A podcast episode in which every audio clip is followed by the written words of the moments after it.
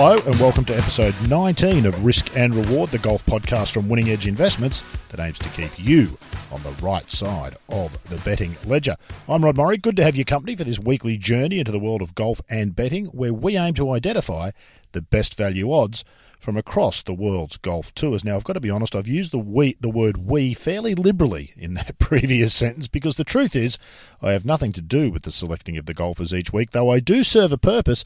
If it wasn't for me, this would just be a chat that nobody gets to hear because my co-host John Evans, with all due respect, would struggle with the technicalities of capturing the audio in a digital fashion.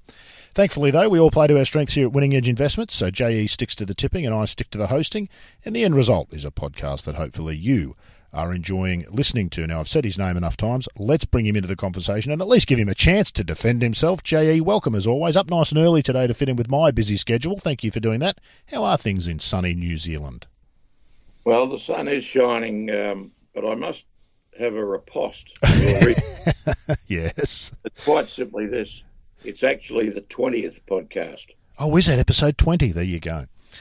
If so, I was so inclined, I could edit and it would be like that mis- mistake never happened, Jay. Wouldn't it be nice if we could do that in life? But I'm going to leave it there for posterity. It's my first mistake since 87, so I was glad you could be here for it. exactly. But and, and I'll look after the mathematics and you'll look after the uh, the verbal uh, Di- gymnastics. Yeah, gymnastics, diarrhea, diatribe, whatever you uh, whatever you choose. Like I said, Jay, we all play to our strengths here at Winning Edge Investments, which is what it's all about. Uh, good to have you aboard. Before we come to your success from last week, JE, as always, a quick sponsor's message. The sponsor being Winning Edge Investments, and the product being the monthly golf newsletter, which is the result of your hard work. Now, as an inducement for sitting through our weekly offering here on the podcast, there is a reward, and it comes in the form of discounted access to the Winning Edge Golf newsletter. It's normally $150 a month, but for podcast listeners, a 25% discount. So that brings it down to just $112.50 per month. That's a pretty good deal, but there is a bonus as well, as regular listeners will know. Sign up for three or 12 months, and the newsletter comes with a profit guarantee. If you follow the staking plan and don't come out in front, you actually have nothing to lose. There's links in the show notes to help you sign up. Use the promo code GOLF25 and you'll get that exclusive podcast discount. Let's get on with today's show, JE. Uh, I don't want to go any further without allowing you some time to bask in the glory of what was a winning week last week. Talk us through uh, the Winning Edge Investments Golf newsletter victory uh, over the past weekend. Well, we, as you know, um, and as you've explained so succinctly previously, excuse me, um, the uh, the aim of the exercise is to win over a period of a year, and we uh, we do that continuously by providing two or three long priced winners, or sometimes more than that, in an annual period. But in the last probably 10 weeks, we've gone to a, an additional tipping area for our subscribers, the top 20 bets, and it's been, uh, I would say, very successful in principle. We've this week's a great example. We've had a win and we haven't tipped the winner, mm-hmm. but we but we have tipped um, a number of top twenty picks, and last week we picked only one of, of, of our six or seven picks uh, in America uh, at ten dollars came in. Um, Benny Crane, and that was very handy because that reduced our liability to less than one unit. But in the other area, and I think this is worth discussion, in, in Europe, w- there was a minimum field of 60 players. So we only had to get top 20 out of 60 players, and we managed to achieve that with five or six of our seven or eight picks all running in the top 20. And that sort of brings me to an interesting situation which we'll keep note of, Rod, next year is the limited field events. There's definitely a reduction in the win prices by the bookies, but the top 20 seem to escape. So um, I'm going to keep. Is that, is that an well, oversight, JE, on the, the part of the boat, or are, they, or are they trying to entice more money into that market? That's, of course, the bookies' tool, isn't it? The odds is what entices the money in. Do you think that's a deliberate ploy, or do you think they've simply missed it at this point? Well, the Betfair is, doesn't quite work like that, although there is some suspicion that they do set the odds for the win. But but for the for the top 20 market, the odds are set by the punters who wish to punt and, and the layers who wish to lay. In other words, the people who uh, and there and there are large corporates who do this. They wish to be the bookies uh, betting against punters all over the world, and I just think that they, they haven't caught up. I just think that that's a market that they haven't studied carefully, and as a result, there's what you might consider to be a considerable opportunity. I mean, we made 5.9 units on the uh, on that event last week, and uh, that's a hell of a return, isn't it? I mean, it doesn't sound like an enormous amount when you say five point nine units, but five hundred nine dollars to a hundred dollar punter. That's right. It's uh, five thousand nine hundred to a to a one thousand dollar punter, and and and fifty nine thousand to a ten ten thousand ten thousand dollar punter, and there are quite a few of these guys running around. So so it's it's substantial, and uh, and where we can get an edge that's what this whole podcast and principle of winning edge investments is.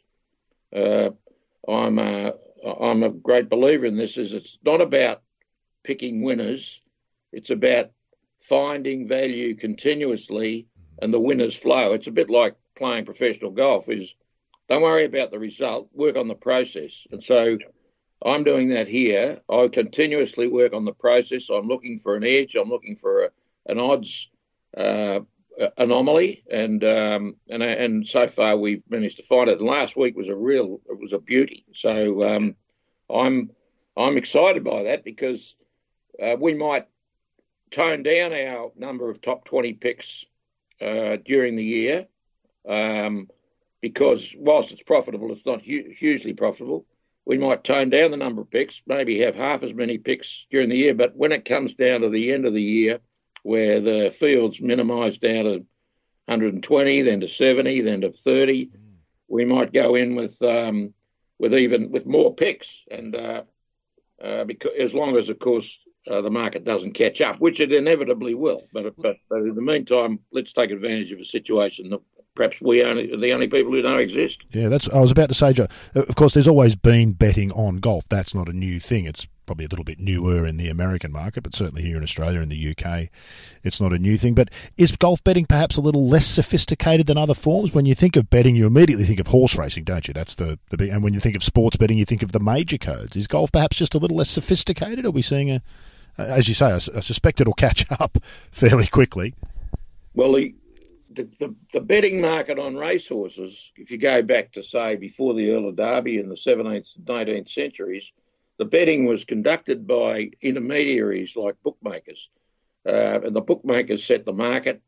And it's it's a very mature business. I mean, you look at Australia, phenomenal number of races uh, daily and annually, and uh, the the the racing market is very sophisticated. The golf business is a bit different. The golf gambling was always you playing me, or Tom Morris playing um, Willie Park, mm-hmm. and it was player to player.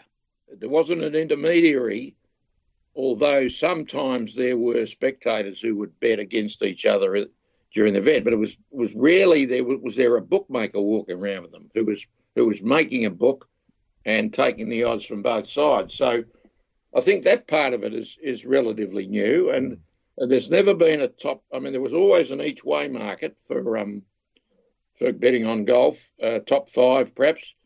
So this top 10 and top 20 markets, they're relatively new. And so perhaps that's why this is not as mature a market as, as you say, which I think is a fantastic analogy, is the racing market. Mm. Just incidentally, golf gambling really only started in the 1860s because Allan Robertson used to beat everybody. And so, so what's to bet on?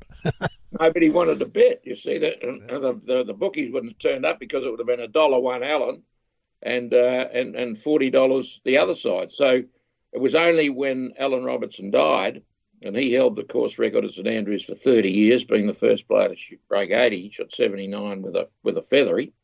So it was only after that, and then all of a sudden, Tom Morris became perhaps the best. Old Tom Morris became the best player, and then it became more competitive. Mm. And so there, then there were significant matches. We're talking about playing for a hundred pounds a side. Yeah. in 1860. That's a lot of money. And marathon matches, Jay, they would play four, five, six rounds, wouldn't they, at, at two different courses or three different courses perhaps. They were an exhibition combined with the betting, and the betting was what really fueled it. You see some of the old paintings of uh, and, and photographs and stories of those matches, and huge crowds of people following the, and, and no shortage of controversy. I'm sure you're familiar with the story of old Tom going into Mrs. Foreman's pub and refusing to come back out because the crowd were messing with his golf ball in his match against Willie Park, I think it was. Yeah, well, that's happened. Uh, that happened at the World Cup in, uh, I think, in South America when they kicked um, David Graham's ball into the rough. So the so so people haven't learnt much, have they? They're still, still their same tricks. No, that's exactly right. as soon as you get the betting involved, the integrity in golf tends to go down a notch or two, uh, as it does with anything else. Yeah, fantastic stuff. And if everybody is interested in golf, it's a fascinating period of golf history, isn't it, JE? In fact, in many ways, I, I, I wish we had something somewhat similar today. Big celebrity golfers playing one-on-one matches with big crowds different vibe to what we see today. Today's golf is exciting in its own way, but my goodness, can you imagine McIlroy v Woods head to head on a fairly regular basis for, for large sums of money and much of it their own? Well, it should be their own. That's the trick. Absolutely. The, the, the trick, there's a huge difference in pressure playing for your own. And, and I guess the best pressure player of all was Lee Trevino, who used to turn up regularly to play for large sums of money. He didn't have any. Yeah. what was he saying, Jay? You don't know pressure till you've played for ten dollars with five in your pocket. no, and I'll tell you, I did that on numerous occasions. Johnny Sheargold was the pro at the Lakes, and we used to go out to play at New South Wales with the Lavender Hill mob, and he'd say, "How much money have you got?" I said, "I haven't got any." He said, "You know, what are you going to play for?" I said, "Oh, we can play for a thousand. He said, "What happens if you lose?" haven't considered that. That's no way to think. oh dear, oh dear, wonderful stuff. We might get you to expand on some of those stories one day, though not today, because we must get on with it. Congratulations, mate! Terrific week last week. Well done to you. And as you say, you found that little sort of uh, loophole there for the moment, so we'll keep exploiting that. But just like in golf, Je, like the birdie you made at the last hole, it counts for nothing when you get to the next tee. We are on the next tee in betting terms, ready to go again for this week. Where do you want to start, and who are we going to tip? Well, we're going to start at the uh, at the Alfred Dunhill Championship, which is uh, interesting. There's two Dunhill Championships. There's the there's the Links Championship, which is held in Scotland, and then there's the Alfred Dunhill Championship held towards the end of the year in South Africa, and uh, and that uh, is a sort of a you'd say almost a second tier event, almost a challenge to a quality uh, uh, group of players. Obviously, some very good US sorry European tour players and some Australian tour players, but it's not at the top level. And I found one here who has been at the top level, Gregory Havret, who was very unlucky to be beaten in the US Open at Pebble Beach. Agreed. And he's he is uh, he's at three hundred and eighty dollars in this, um, which I thought was unbelievable odds. And I'll tell you what his record is. He finished second in the qualifying school and prior to that, he made four cuts, at one one top ten, two top twenty fives, and he has just finished second, playing very well in the uh, in the qualifying tournament. So that, that's real pressure, isn't it? The, the Q school is real pressure. You're playing for your, your next year's livelihood. Well, that's he's Gregory's shown that he had, can handle pressure, yeah. and that and that he gets into a position. I just thought that was that was 380 stood out to me, so I've got him. Yep. My second pick is Garth Mulroy, and uh, he's an interesting character. Oh, hello, my system's breaking down here. I had a it sounds, sounds like somebody's at the door, Jay. Here we are. Here we are. Here we are. It's uh, it's uh, Grant Grant Forrest. Mm-hmm. Oh, it's Uh, on my list that you sent me, you've got Grant Forrest. Garth Mulroy's on the list, but he wasn't supposed to be for Podcast Pete. But you've let that slip now. Oh, well, okay. Well, let's go down to Garth. Mulroy. It was Garth Mulroy, wasn't it? Garth Mulroy at four hundred and forty. So that's a that's a bonus bet there for Podcast Pete. But Grant Forrest is the one that you originally well, I'll be shot for that. I'll be shot for that. But anyway, we'll get over it. Now here we are, Garth Mulroy. Right now, Garth Mulroy, two top twenties in the last five starts, has one here, run third here, and run 12th here on this course in this tournament. Wow. So Garth Mulroy, $440. That's generous, isn't it?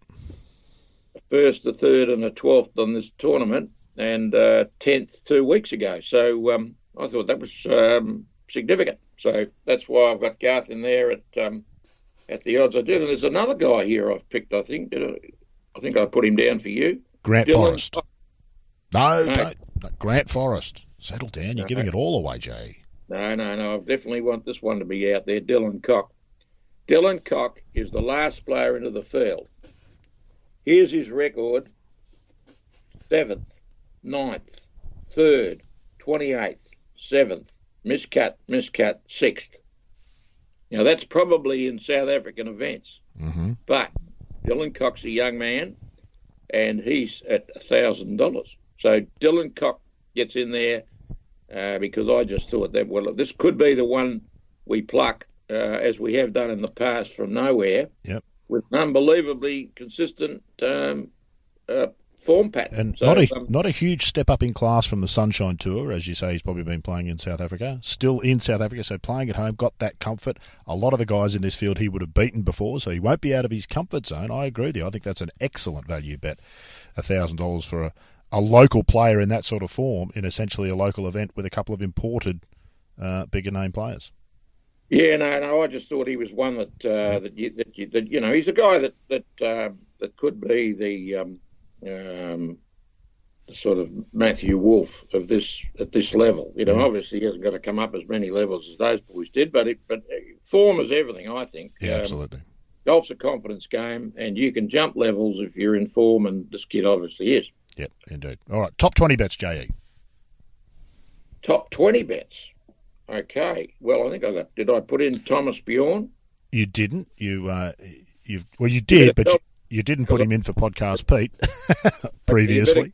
Better tell me who they are. Okay, I've got you- you've got Dylan Cock or Coke as it's probably now thirty four dollars for the top twenty, which based on that thousand dollars for the win seems pretty uh, pretty generous. Garth Mulroy you've got for the top twenties at ten dollars fifty, but the one I'm intrigued by, Ben Poke at five dollars yeah. sixty. I don't know anything about Ben Poke. Why have you put him in the top twenty bets? Well, Ben Poke, uh, we talked about Gregory Havret, second in the US Open, very good form, ran second in the qualifying event. Ben Poke won the qualifying event by eight strokes. Wow. Okay, so if you want form players, is Ben Poke stood out at the qualifying event, which is which for the which is for the European Tour, and as we've seen, neophytes coming onto these tours, you've got to watch out for them. So here he is. He's uh, he only has to have a half decent performance, and he'll be under hundred dollars every week. So I just thought, right, hey, we've got Ben uh, Ben Poke in here, um, one by eight strokes, big odds, and that's why he's in there. Yep, absolutely, and well done to that. All right, uh, let's move on. Not a lot of golf on this week. Of course, the US Tour has finished. The Hong Kong Open, which was supposed to be played this week, was cancelled. So less uh, less tournaments on. Let's quickly zip over to Japan before we come more local for the New South Wales Open, where I happen to be sitting, Jay. But we'll talk about that in a moment. Uh, Japanese Tour this week. You've got a couple of picks there.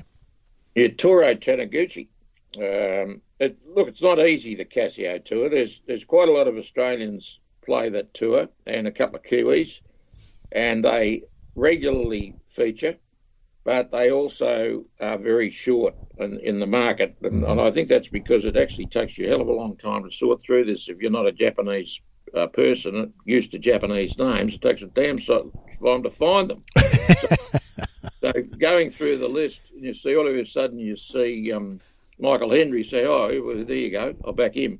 But I've gone a bit deeper into the uh, inquiry department, and I've come up with Toru Taniguchi, who in this tournament has run fifth and sixth, and who has not been in great form recently, but made a couple of cuts. And I just thought that he was sixth here two years ago um, just might pop up at the big odds of nine hundred and thirty dollars. So I've thrown three in there at big odds, and, and, and Toru stood out as uh, the best value of all of them. Yep. Good, good, good player, and good players are only ever one swing away from finding it again when they're having a bad patch, aren't they, JE? So that can happen on the first tee Thursday morning sometimes, or the driving range. So yes, that's uh, that's generous odds for a very well credentialed player. Now I mentioned that New South Wales Open, Jay, the Twin Creeks Golf and Country Club. I'm actually working out here this week covering the tournament for the tournament organisers, Golf New South. Wales, so I'll give them a tip of the hat. Fantastic. A lot. We don't see a lot of live golf in Australia, JE, and every time when the summer rolls around, and this is the first event on the schedule, it's always such a joy just to be a part of the atmosphere here. I'm looking to my right, I can see the driving range and players warming up and the chipping area, and straight ahead is the first tee, and you can hear players being announced.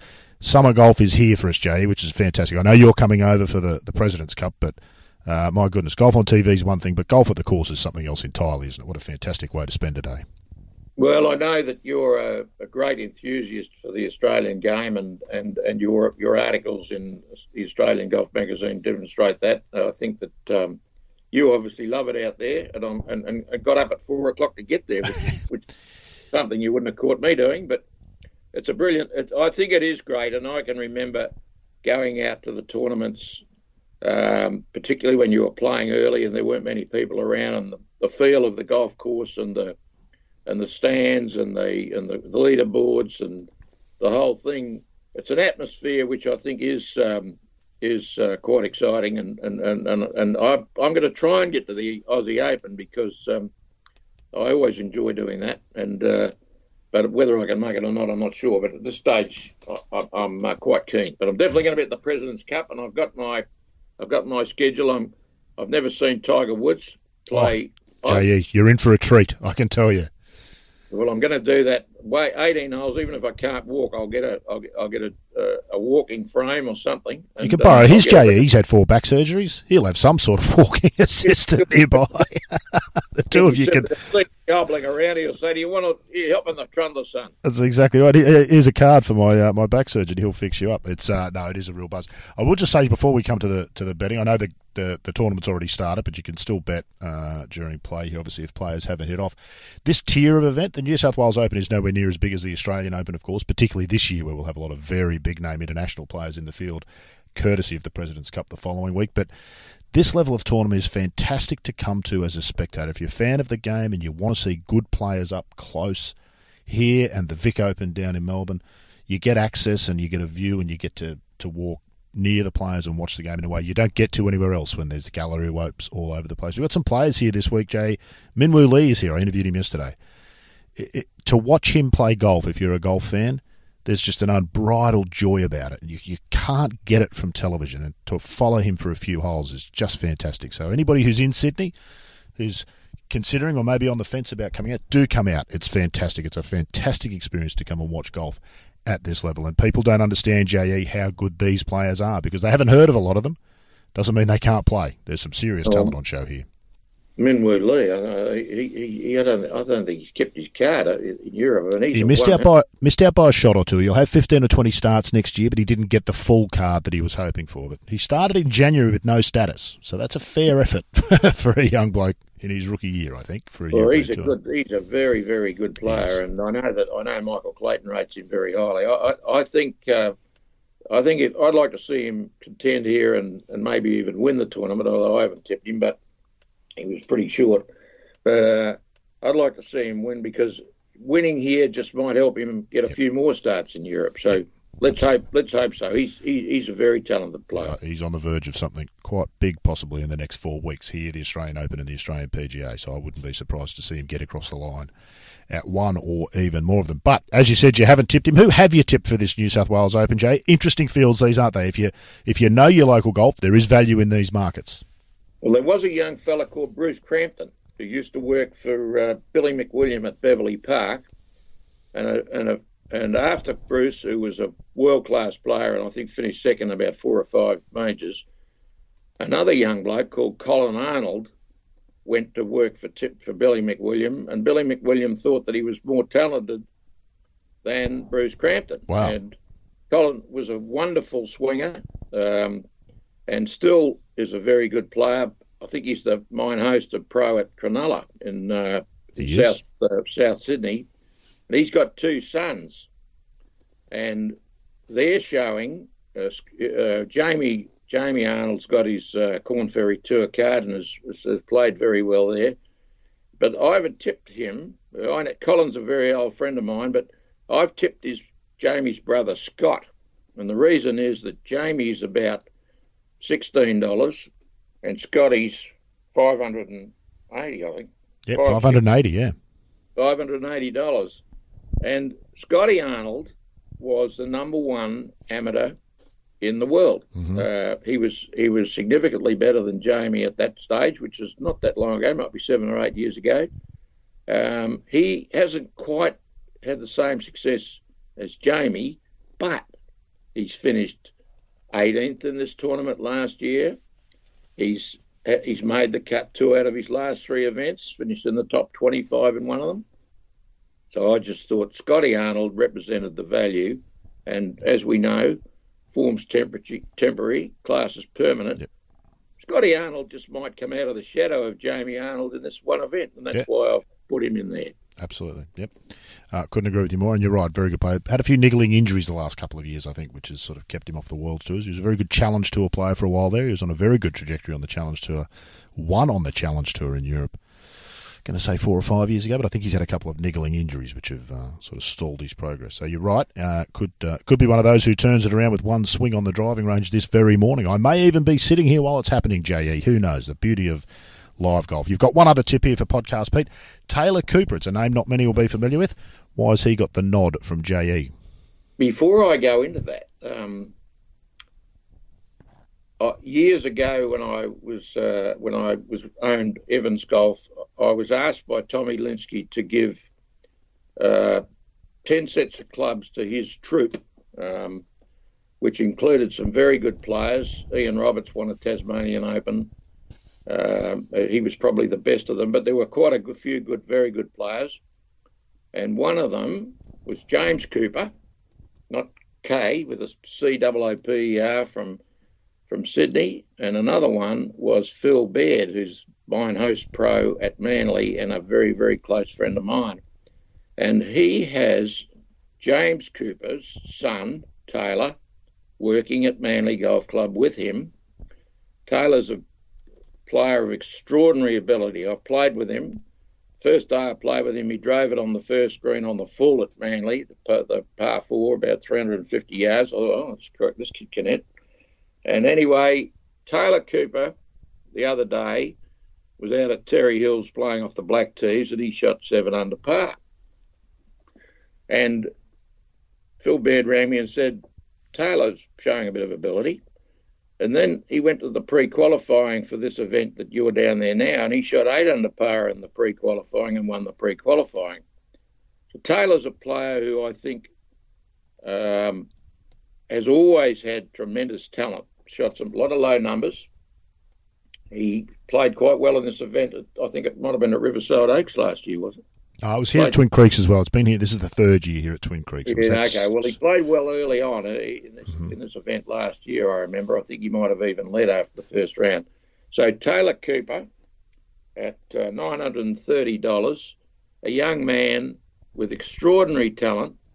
Um, Phil Baird's helped him a great deal uh, with his management, his golf course management, and uh, he's a hope of our side. I mean, it'd be a great story if young Taylor could uh, do very well here, given my connection to his father and his boss. Yeah, well, it's going to be a low scoring week here, JE. It's very firm and fast, and players are driving it quite close to a lot of the greens, so a lot of short irons uh, and whatnot, as I think uh, I sort of said earlier. So that should suit him. 15 under for 36 holes.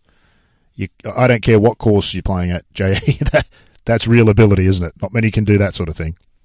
No, now I do want to uh, just make one point about Betfair. Uh, this tournament has started, Mm-hmm. and uh, whilst you would think that the odds would be gone, they haven't.